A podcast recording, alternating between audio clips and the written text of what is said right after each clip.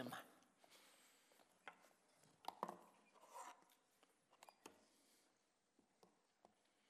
We're in our last Sunday teaching through the book of 2 Timothy, the second letter of Paul to Timothy. And we've called this teaching series Together for Tomorrow for two reasons. Number one, uh, I think it's a fitting title for why Paul writes this book. Paul has been snatched off the scene. He's a political prisoner in a day when that would meant, meant certain death. And Paul realizes that God's not going to rescue him this time. He sends this letter to formally hand over to Timothy the leadership of the mission of Jesus, who said, I will build my church, and the gates of hell will not stop it. Jesus picked Paul, one of the, not one of the 12 apostles. Paul, who was an outsider to the Christian part of faith, who had actually fought against Jesus to lead the expansion of the Jesus movement out of its Jewish cradle and to become a worldwide movement that has never and will never be stopped.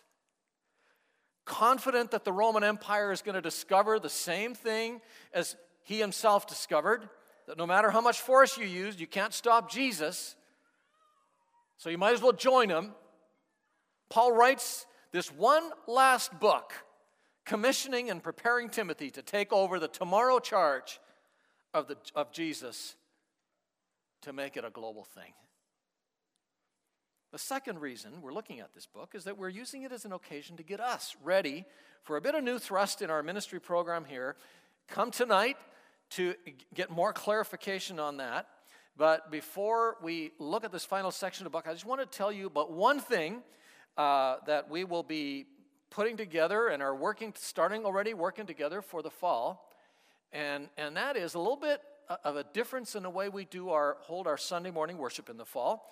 We will be um, making a bold move, which many of us know about because we began talking about it last fall in our congregation meetings, and we had a vote about about a month or two ago to spend a vote of over 90% to spend the money to make it happen. Physical renovations to our facilities to accommodate a change in how we will meet and worship on Sundays. We're going to make the gym into an effective multi purpose space, something that, regardless of what we do in the future, is a great move. And it'll basically accomplish three things. We're going to put some storage uh, for things like chairs that we now store in the hallway and all the stuff that gets crammed into the fireside room walls. And, uh, and we're going to put, put some storage for that. Uh, we're going to do some technical and acoustical renovations so that the gym, while still remaining a gym, but will also become an effective worship center. And number three, there will be some more controlled temperature and effective space for, for doing some really effective community building stuff like primetime banquets and also some of the social stuff that we want to do to, to to really develop a sense of community and togetherness. And that's going to give us space and time for four worship services on Sunday with three different flavors. In the multi purpose auditorium, in, in at, at the way we're planning it now, in both time slots to start off with, a worship service with a contemporary, more younger generation style. The sermon will be here, it'll be piped into there. And in the main auditorium, in, in the main auditorium at 9:30, we'll have a more traditions-oriented service in here, not just for the older generation, but for anyone who, on any particular Sunday, might want something that's a little bit more roots-oriented. Uh, same teaching in both services, and in our second service in here, uh, at least uh, the way we're planning it now, our Mandarin ministry will be meeting in this room. Why are we doing all this? To create an environment where all generations can worship freely from their heart so that we can unite together to help the next generation help their generation discover life in Jesus. Write that down, remember it, pray through it, and, and figure out how we can work together. Why are we doing it? Because we believe this is a key strategy in helping us give ourselves to being together for tomorrow.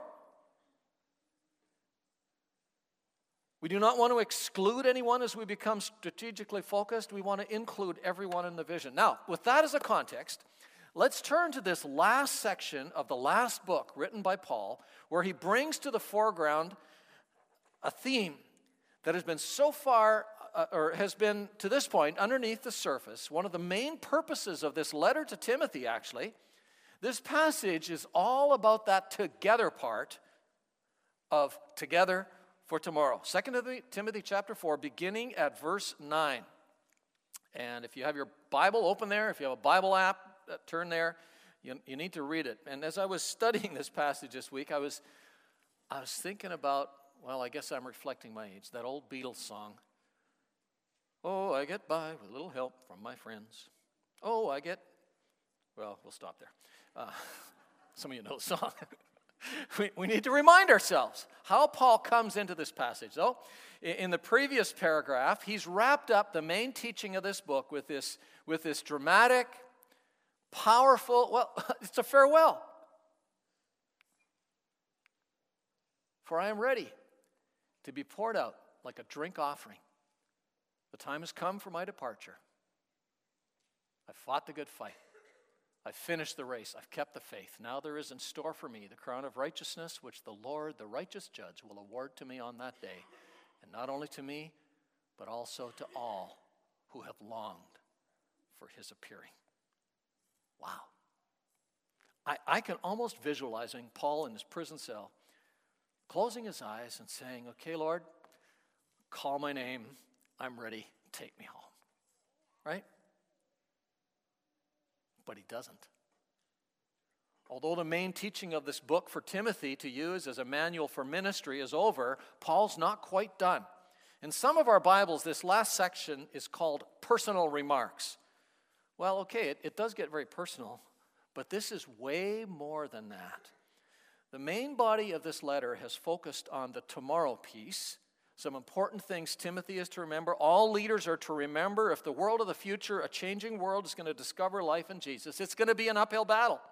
But Jesus said he would build his church. And Jesus' call to his church is to believe that and give themselves to not wavering from the core truth, the core message, and figuring out how Jesus' core message of the gospel of the death and resurrection of Jesus relates precisely and powerful to the kind of world we live in today.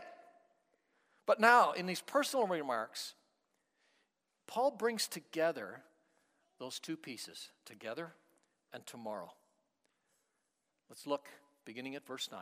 Follow along. Timothy, do your best to come to me quickly. For Demas, because he loved this world, has deserted me and has gone to Thessalonica. Crescens, who has, has gone to Galatia. Titus to Dalmatia. Only Luke is with me. Get Mark and bring him with you because he is helpful to me in my ministry. I sent Tychicus to you in Ephesus. When you come, bring the cloak that I left with Carpus at Troas and my scrolls, especially the parchments. Alexander, the metalworker, did me a great deal of harm. The Lord will repay him for what he has done. You too should be on your guard against him because he strongly opposed our message. At my first defense, no one came to my support, all alone. But everyone deserted me. May it not be held against him, because the Lord stood by my side and gave me strength, so that through me the message might be fully proclaimed and all the Gentiles might hear it. And I was delivered from the lion's mouth. The Lord will rescue me from every evil attack and will bring me safely into his heavenly kingdom. To him be glory forever and ever. Amen. We might summarize the one message, the one central emphasis that ties this passage together in this way. Being together for tomorrow requires thinking strategically about relationships. All relationships, past, present, and future. And as we'll see, he's actually using this, the occasion of this letter to call Timothy into an even more strategic relationship for the future. Now let's review this list again. And as we do, I'd like you to just see what strikes you about this list as a whole. You don't even have to know the people, uh, who these people are. As a matter of fact, it might be easier for you to see if you don't know who they are. What strikes you about what Paul is saying about the people in this list? Demas. He packed it in. Deserted me. Crescens is gone to Galatia. And Titus to Dalmatia. Only Luke is with me. Get Mark and bring him with you. I sent Tychicus to Ephesus. Sticks out in this list? All of the people, very strategic relationships Paul has had who have left him for whatever reason, right? Most of the people with whom I worked are no longer with me. Think about that. Here, here is the Apostle Paul, the central person in the history of the world who God used to build his church, and here he is, alone. Not that he's outlived them, they've left him. He's basically alone. Only Luke is with me. Like, how sad is that? It seems to me that Paul is helping Timothy in this. One of the things he's doing is he's helping Timothy come to terms with one of the facts of life when you, when you develop a focus, when you become strategic. One last thing he wants Timothy to realize as he takes over the reins of leadership is that, Timothy, relationships are unpredictable and they're changing. They just are. And in those changes, relational separation often brings pain. Sorry, Timothy, they just do, especially strategic team relationships. But although that's what ties this list together and is sort of a, a, an underlying emphasis, Paul's thinking about this list is much more nuanced than that. He doesn't put the worst possible spin on it. When he thinks strategically about this list, he's, he's able to evaluate those team relationships differently, eh, those departures differently. Because people leave for various reasons. Now let's look at some of those people. First one is the only one that's really a, a, a negative spin. Demas quit the team because he loved this world, or as the New Living Translation, he loved the things of this life. Two times in his previous uh, letters, in Colossians and Philemon, Paul has talked about Demas in a very positive way as a valued team member. But at the end of the day, even though you hang around with and are mentored by a spiritual giant, doesn't automatically rub off. I have at least one prominent Demas in my life. She was a young intern with, with a lot of promise. She had a business degree and a Bible degree with straight A's. She was loved. She had charisma. She was a strategic thinker and a hard worker. After her internship experience, we began a conversation about bringing her on full time in some way. She thought about it, turned it down, which, okay, it happens. But it was why she said no and her choices after she said no that were so disappointing. At first, she said, Well, you know, I'll pray about it for a week. And I said, Okay, great. And then when she came to me, she said, You know, I just feel God is leading me in a different direction. She said the right words. But then, her words to me on her last day were something like this. She, she was trying to give me a compliment, actually. But what she said revealed much more about her than about me. She said, Mel, I've loved working with you so much, especially with you. But Mel, you could be so much more than a pastor. Thanks, I think. You, you could be the CEO of a successful company, she said. You don't have to stay here. And then it was some of the very core relationship choices she made after leaving. She didn't leave because God led her. She led she left because she was too much in love with the things of this life. She left a hole. But what really grieved me was the hole that she had in her heart that she wasn't even acknowledging. As we make some of our Together for Tomorrow moves, there, would you use this as an opportunity as you consider being involved in some way in a new way and growing together. And in order to do that, some of us might need to say, you know what? I need to reprioritize and let go of some of the things in my life that have claimed so much focus.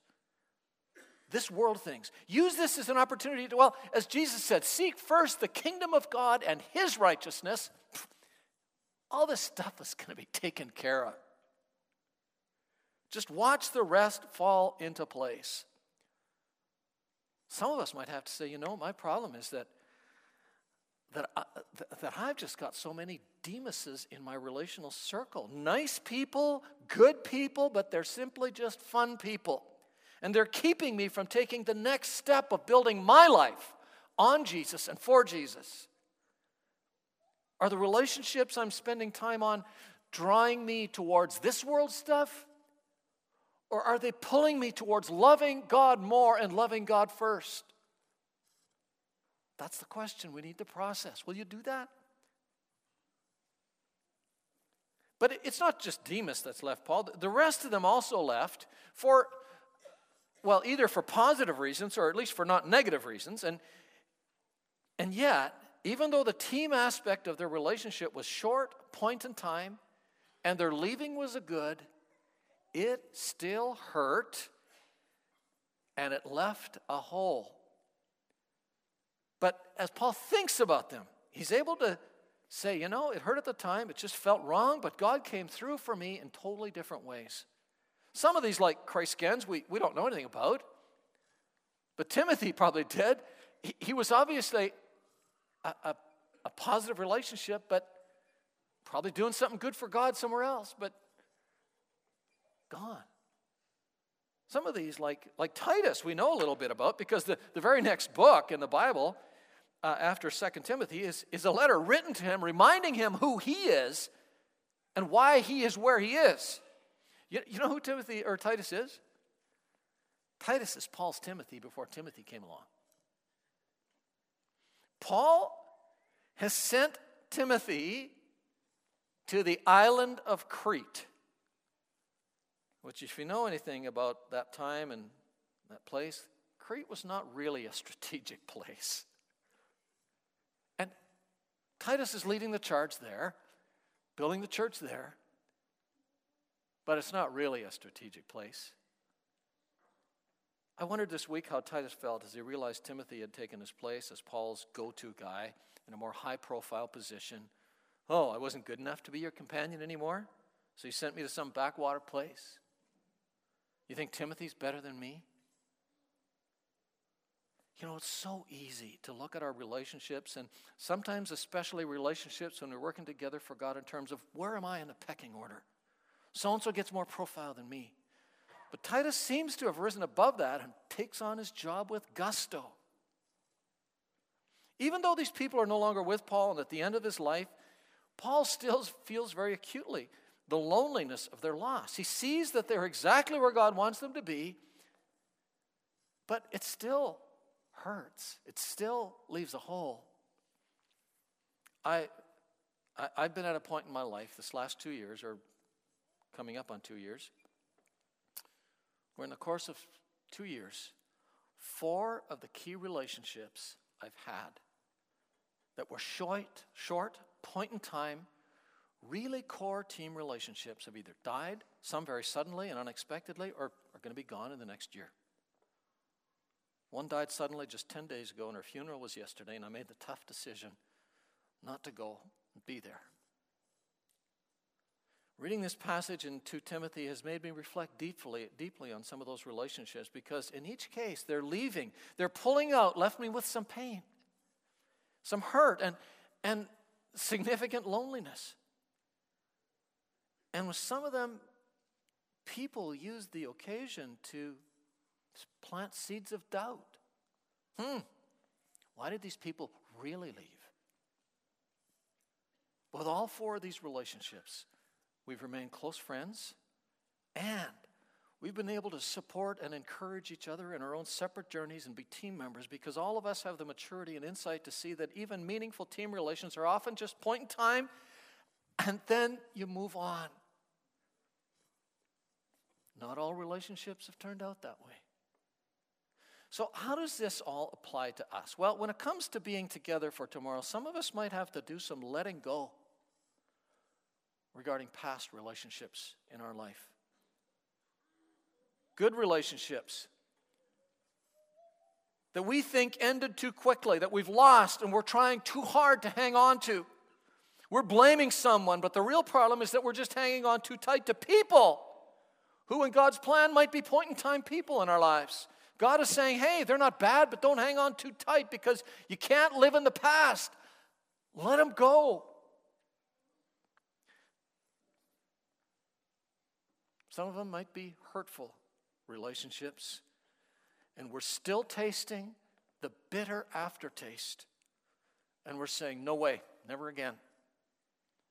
It's keeping us from working together with a team again effectively. And God's saying, come on, let it go. Will you do that? There's another name on this list that might speak to some of us as we think of together for tomorrow relationships. It's the last name on the list on the screen Tychicus. I sent Tychicus to Ephesus. Where's Paul? He's in Rome. Where's Timothy? Ephesus. We should probably read this with saying, Timothy, I sent Timothy or Tychicus to Ephesus. He's not a spam messenger. My account did not get hacked. You need to trust this letter and listen to his words from me. Tychicus' name on this list makes Tychicus makes, makes this list as one of Paul's core team, core team members, even though the only thing we know about Tychicus is that Tychicus is the guy who hauled Paul's mail around the Roman Empire. That's all he does. He's a runner. But he is Paul's trusted courier service.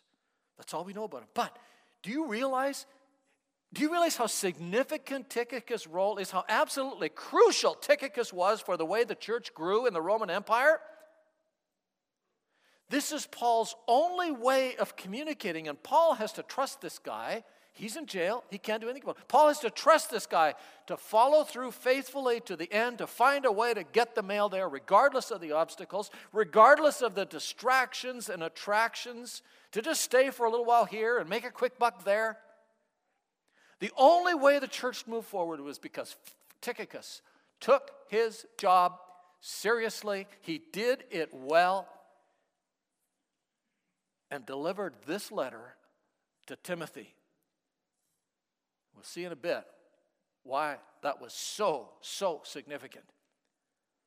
The only reason we have this letter and the letters to Colossians and Philemon or, and, and Ephesians in the New Testament, two of the letters that are just core letters for growing in Jesus, the only reason we have them is because Tychicus did his job well.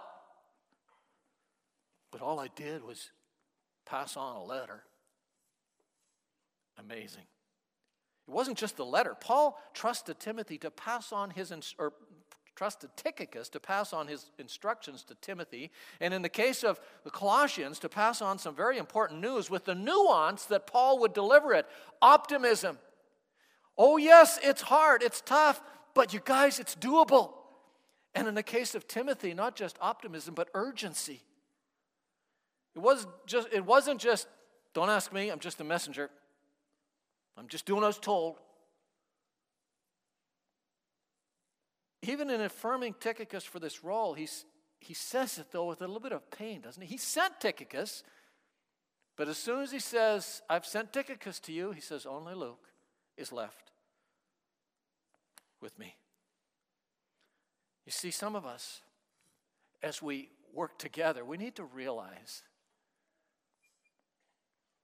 that little unnoticed roles can have huge impact for the future. We just need to give ourselves to being faithful into, in, in the role that we have. You know, uh, let me just summarize. I, we could say a few more things about people there, but I, uh, let me summarize uh, four things that I think Paul might want us to hear as he thinks of these people that he's loved dearly, but who have left him. Number one, we already said it relationships are unpredictable you got to get used to it. Number two, the past is past. Get over it. And number three, you still have a role to play. Get into it. Number four, Every single role is significant. Get on with it.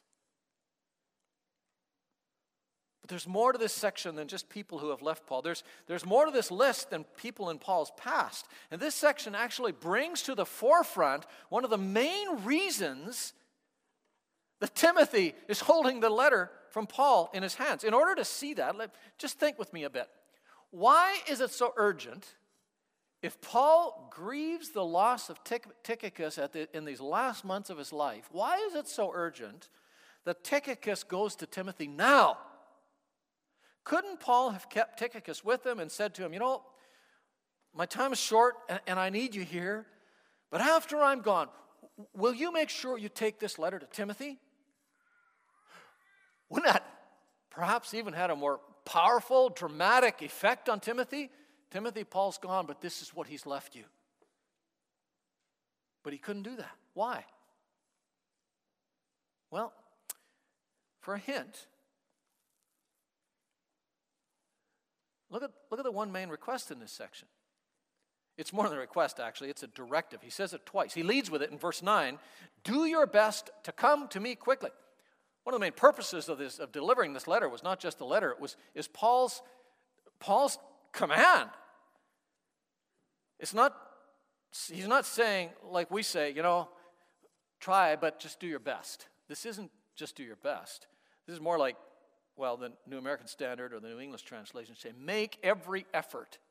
Make this your highest priority. He repeats it like a good SMART goal with a time expectation in verse 21. Do your best to come before winter. And as you figure out the time thing, what he's saying is, you got to leave, buddy, right now, or else you won't make it. Timothy, I need you to drop everything you're doing and come here one more time. But why? When you think about this directive from Paul, in light of what Paul has been telling Timothy to this point in the letter, what Paul has commissioned Timothy to do to take over the reins of the leadership of the church, especially in this very strategic region of Asia Minor, what do you think Timothy's first thought would have been? It's like, huh? How does this fit? You gave me this job and it's not yet done. You asked me to commit to this direction, and now just when I'm in the middle of it, you're, you're moving the goalpost. I can't just pack up and go. I got to do this, this, this, and that. You see, this is one of those zigzag kind of things that, well, just read our annual report. We talk about zigzagging. God does that to us. Not changing the direction, it's just switchback path to get there. So, why is it that Paul wants Timothy to leave Ephesus, where he's working so strategically, and take this immediate, long, dangerous. It's going to take about a three month, three to four month trek over land and sea from Rome or to Rome to just to be with Paul. Does that not sound a bit well, selfish on Paul's part? Putting his own needs first? That's not the way Paul is, is it? Timothy, I'm lonely. I need you. That is so not what this is. This is actually Paul thinking strategically into the future about one more team thing he has to do for the church of tomorrow. When Paul tells Timothy to drop it all and come, he's, he's strategically pulling together one last team meeting. This is not, I need you here to encourage and comfort me as I die. This is not even, let's get together, as many of the people from the past as we can, and have a reunion. This is way more powerful than that for us. What Paul does in calling, calling Timothy to him is a, is a strategic plan that has as much impact on us as any decision Paul ever made. Any meeting Paul ever had. as I was, uh, as I was reflecting and planning on this week and read this ad that there's another Oceans movie coming out, I thought, oh my goodness, this is the first Oceans meeting. Not the song, the, the movie. There are very few movies that I watch more than once, but Oceans, I'll do it. Professional robbers who, Danny Ocean, George Clooney, every time he comes out of prison, calls together his team one last time to pull off one more great heist. And the movies always begin with this, uh, uh, these scenes of uh, Danny cajoling and coaxing and inspiringly compelling each one of them, one by one. We can do it. It'll be worth it. but we need you. But this team meeting is for way bigger st- stakes and way bigger impact. It was to strategize next steps as God's team to take back what had been taken from God, God's plan to make the kingdoms of this world the kingdom of our God, so that He will reign forever and ever with everybody who wants to be there with Him. And this is not just a story, it actually did happen and had a world changing impact. This team meeting Paul is calling is a brilliant and strategic move, possibly even way more than Paul realizes in making God's plan a reality for tomorrow. We know this is what Paul is doing for at least three reasons. Number one, we get a hint of it from who he asks Timothy to bring with him and why. Make sure you get John Mark and bring him with you because he is helpful to me in my ministry. Hold it, he is helpful, not was helpful? No, no. What are you talking about, Paul? You said your ministry is over. Uh uh-uh. uh this means that although Paul says he's finished his course, he's not quite yet done. He's actually in the last several hundred meters of a 10 kilometer run and he's picking up the pace for the final push. Second hint we get is when we see what it is that Paul asks Timothy to bring him. Oh, yes, there's that cloak that I left with Carpus. I need that as winter comes, a cloak is an overcoat to give him comfort, comfort when winter comes in a cold Roman prison. A, cloak represents those kinds of things that are just, just foundational, basic necessities. Not just for comfort, but necessities that he's needs so he can be strategically focused on what he's planning. For us, you know, one of those cloak things, it's money, right? You've got to have money to do what we're going to do. And, and uh, next week, we're, as, as we told you a couple weeks, so next week we're going to begin talking about that. And we're going to invite you to consider ways in, in which you can be part of that. But the, the cloak is basically relevant because of what else Paul asks Timothy to bring along. Bring my scrolls, especially the parchments. What's with that? Well, we'll come back to that. Third reason we know Paul is being missionally strategic, forward looking in his relationships right now is because of what happened as a result of this team meeting that Paul calls together. See when the penny drops for you as we keep talking. Before we see that, let's look a, more, little more closely at this team he's calling together. Who is it? Four people. His final team. It's Paul, Luke, the only one who stayed with him. Who's Luke? Well, Luke is strategic for two reasons. Luke was a physician. And I think it's highly probable that God kept Paul alive in this cold, dank Roman prison, these horrific conditions. Paul, God kept Paul alive long enough for him to have this team meeting because Luke was there with him. But Luke was more than a physician, he was a historian and a writer. You starting to see where this is going? Then there's John Mark.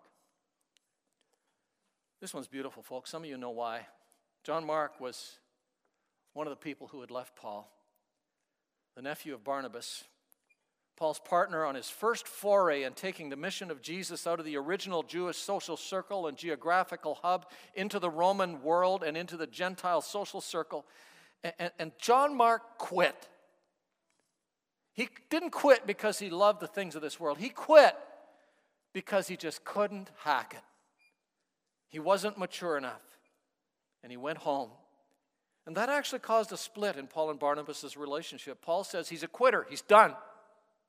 Barnabas said, You know, I, would like to keep working with him. Somehow, without having long term negative feelings, Paul and Barnabas decided to split up. Okay, you work with John Mark. I'll keep pushing ahead. I'll Paul picks up Silas to replace Barnabas and John Mark, and they move forward. But John Mark learned the lesson and he grew. And now, in his last team meeting, it's John Mark that Paul says, Timothy, I need him there with me too, because he is helpful for what I want to do. You know, there's some John Marks in this room. You've quit at some point in time because it became too demanding, because you interpreted what someone did or said in a way that you said, I quit. But God is not done with you. Maybe as we look together at tomorrow, it's the occasion God is using for you to stop picky picking at this and that because you felt marginalized at some point. It's time for you to say, you know what? Perhaps there is a role I could play. There's Luke, there's John Mark, Timothy, and Paul for one last team meeting if Paul can stay alive that long.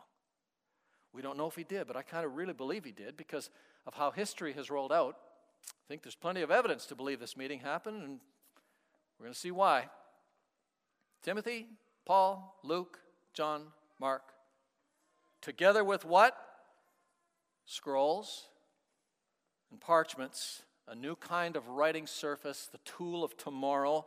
Perhaps it was one that it, it, parchments or stuff that you could actually write on, write on the margins. Perhaps these scrolls are pieces of the Old Testament that either Luke or Paul had scribbled some notes on. And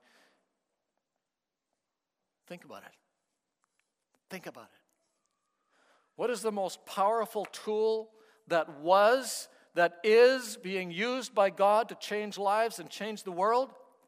It is the written word of God, the God breathed record of what He has done, what He wants to do, and what He will do, the God breathed account of His mandate for the church of tomorrow. Do you realize that over half of what we call the New Testament is written by three of these men? All of the letters of Paul, many of whom were transcribed by Luke, the Gospel of Luke, and the Gospel of Mark. It's not a stretch to think that this last team meeting changed the course of human history. Was it because Paul had the foresight to see that since it's God's word that endured forever, that God's word cannot be changed, since as he or er, chained like he is?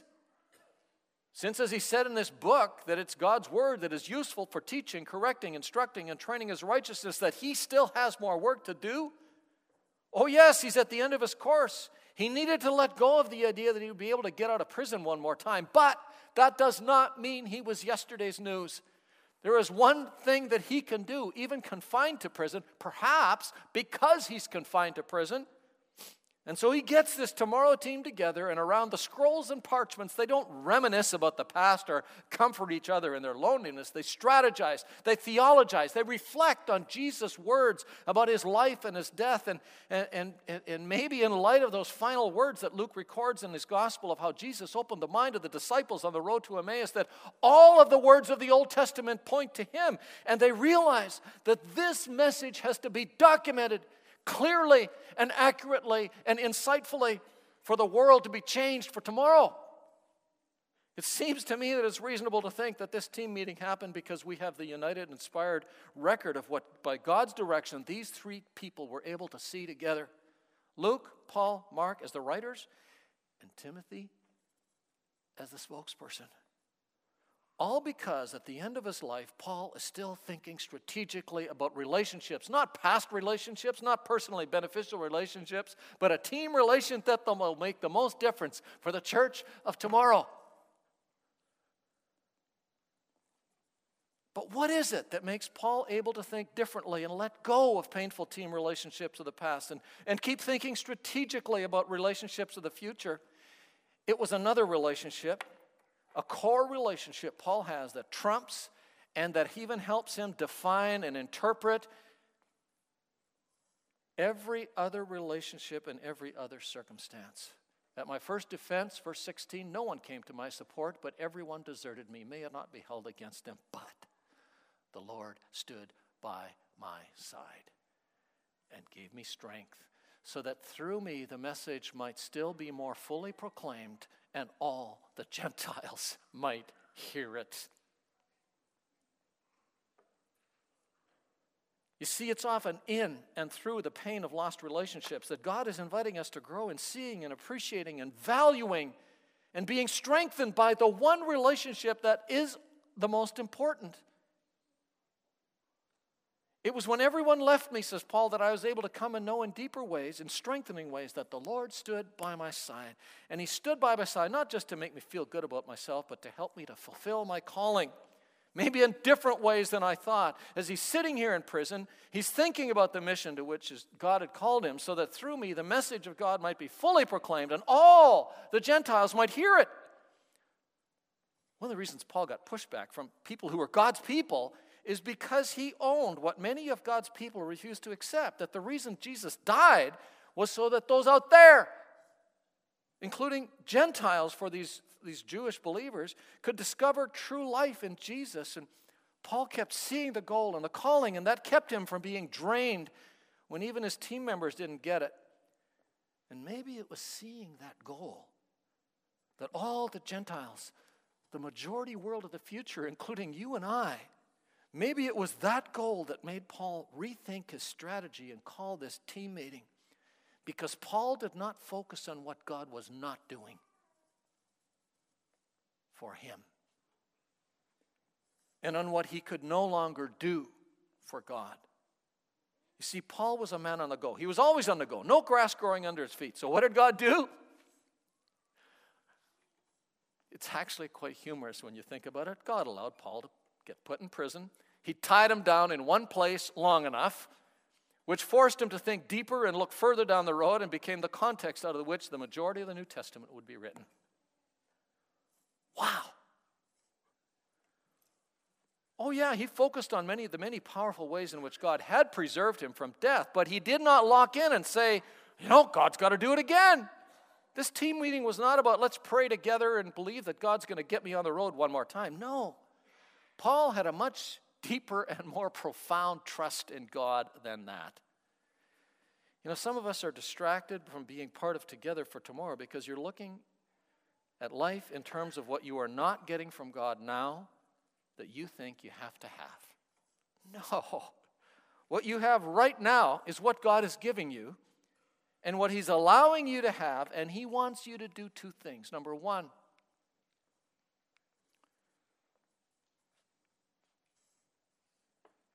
He wants you to think what is it that right now I'm calling a loss, that I'm saying is painful, about which God is trying to get you to say, you know, I, am going to let go of that and to, I'm going to let go of that and go deeper with Him.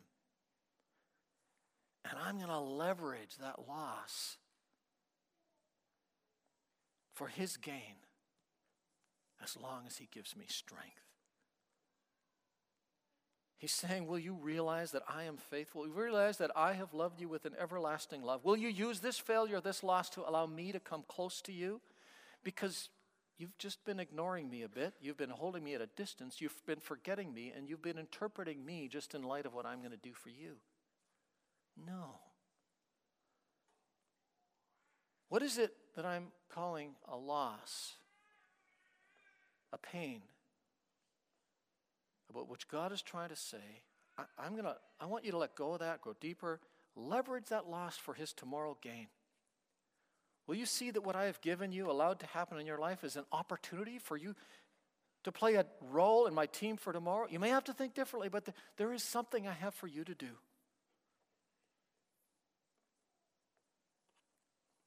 What created this team what got Paul on this team. And the only thing that draws any team of God together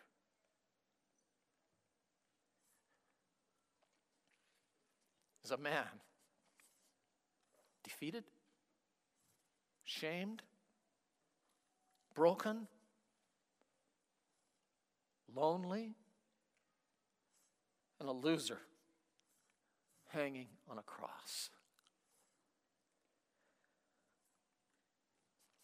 So that you and I could become true winners with Him on a team that will last forever. That's why we come together around this table. Servers, will you come forward? This little ceremony is an invitation from Jesus It's Jesus that invites you to eat this bread and drink this cup, not me. He's inviting you to do it, but only if you can do it with, with integrity.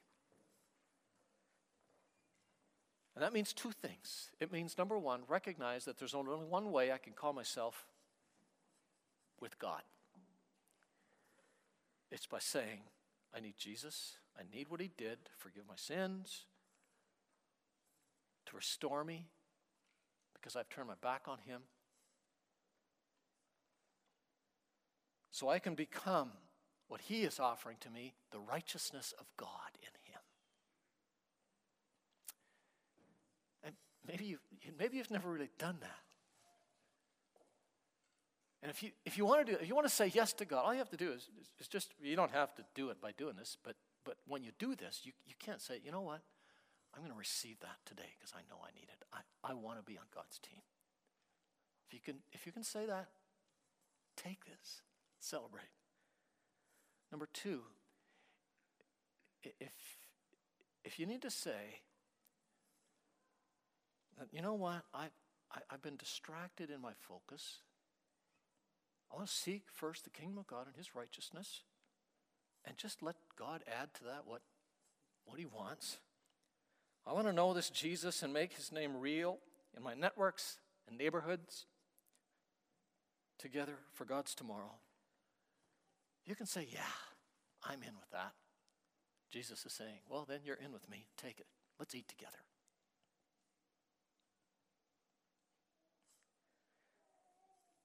The bread which is his body, the cup, which is his blood for you.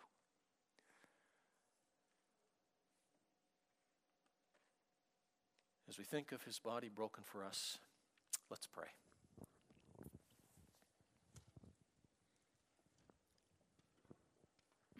So, our Heavenly Father, we thank you for the wonderful love you have showed us by sending your Son, your only Son, mm to save us.